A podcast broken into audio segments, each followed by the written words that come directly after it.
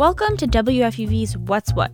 It's Tuesday, February 21st. What's What is a daily podcast that explores current events, culture, news, and hot topic issues in New York, New Jersey, and Connecticut. And includes features and interviews exclusively from WFUV. I'm Jay Doherty. And I'm Isabel Danzis. Here are today's headlines Happy Mardi Gras, everyone! Mardi Gras marks the day before Ash Wednesday, which is the start of the Christian Lenten season. People often party, celebrate, and feast before Lent and Easter which has earned Mardi Gras the second name of Fat Tuesday. The holiday is very popular in New Orleans, so if you're interested in celebrating, many Cajun restaurants and jazz bars in the city are hosting festivities.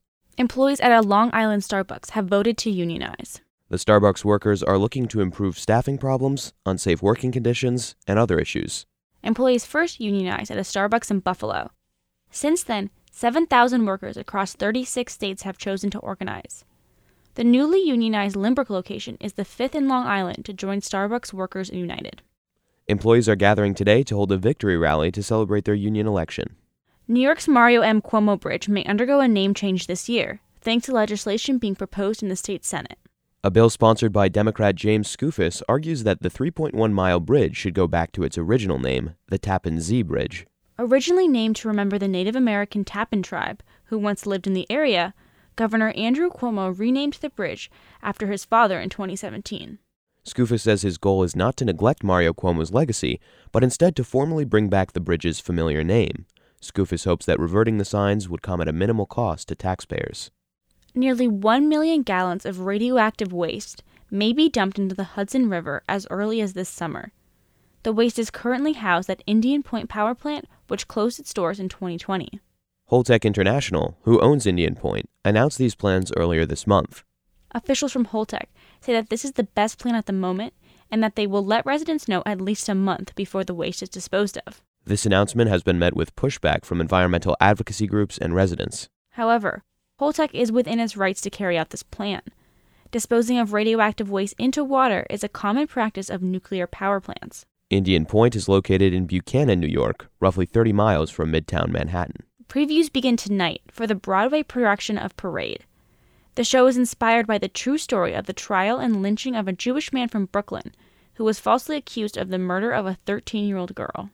The musical grapples with issues of identity and the way people are mistreated based on their race, religion, and social status. Parade debuts tonight at the Bernard B. Jacobs Theater ahead of its March 16th official opening night. Tickets are available online. Pre sale tickets are available today for the Roots Picnic Music Festival in Philadelphia. The show celebrates and honors the 25th anniversary of the Miseducation of Lauryn Hill, the debut album of singer and rapper Lauryn Hill. Comedian Dave Chappelle is headlining the event with a comedy show at the Wells Fargo Center. And other stars like Lil Uzi Vert, City Girls, and Saucy Santana will take the stage too. Roots Picnic will take place from June 2nd to June 4th. And here's a little entertainment history for you. That's right, Isabel. Today in 1985, Whitney Houston released her self titled debut album. The album sparked Houston's career, and many consider her one of the most successful artists of all time. New York is known for cold and blustery winters, but this winter, New Yorkers can't help but notice the seemingly sparse amount of snow on the ground. My co host Isabel Danzis spoke with Dr. Jimmy Booth, a professor in the Earth and Atmospheric Sciences Department at the City College of New York to ask him where did snow go? It is hard not to notice the lack of snow in New York City this year. On January 30th, the city broke the record for the longest season without snowfall, and it took until the first week in February to get a little bit of snow on the ground.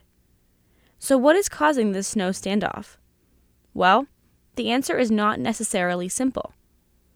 Many point fingers at climate change as the culprit for the low snow year, but in reality, there is more than one factor involved. Looking back at the amount of snow for New York City, there have been years where we've had up to 60 inches over the course of a winter. But then there have been other winters where we had less than 10 inches. And that includes a winter in 19, looks like 1917, 1930. Mm, so these really sl- small snow years actually can happen even in the absence of anthropogenic climate change. That was Dr. Jimmy Booth, a professor in the Earth and Atmospheric Sciences Department at the City College of New York. Booth says as climate change progresses, the amount of snowfall will decrease, but it's hard to tell whether the lack is due to climate change or New York City's normal snow variability. The likelihood of a low snow year like this is greater now than it was 100 years ago. And it's greater now because the general warming of all of the temperatures means it's just harder for the atmosphere to be cold enough to make snow. But to say, wow, this year is really dry as compared to something we had 20 years ago, that's more difficult to say. However, snowstorms have two parts to them whether the snow comes and how long it stays. And so, what we're thinking about is two different factors. One factor is, is the storm there to drop the snow on us? And then the second factor is, after the snow's there, how long does it stick around? And in the case of how long does it stick around, there's a clear trend where that's decreasing. Booth also stressed the point that climate change impacts seasons differently. During the summer, Booth says that the seasonal changes related to climate change are noticeable. Temperatures are warmer and days are hotter. And the number of days where we have uncomfortably hot temperatures has increased. So, on that side of things, the impact of climate change is very noticeable. As climate change progresses, snow will become less common. However, Booth says snowfall won't disappear completely. As we look into what the climate models say for the future, the models all suggest that there's going to be a decrease in the number of snowstorms that we have in here in the New York region. The expectation is that 40 years from now, there will be less snow events on average per winter. But the thing that to keep in mind is well, year to year, we have such big changes that the changes over a 30 year period might be to be less but it doesn't mean that we won't have a really big snow event uh, or a big snow season at one time during that point in the future. Climate change has likely contributed to New York's low snow season, but it's hard to say whether it's the sole cause. I'm Isabel Danzis, WFUV News. That was my conversation with Dr. Jimmy Booth about the lack of snow in New York City this year. And that's our show for today. I'm Jay Doherty. And I'm Isabel Danzis. Check back with us tomorrow at 3 o'clock for more news, music, and culture. And tell your friends so they can find WFUV's What's What at WFUVnews.org and wherever you get your podcasts.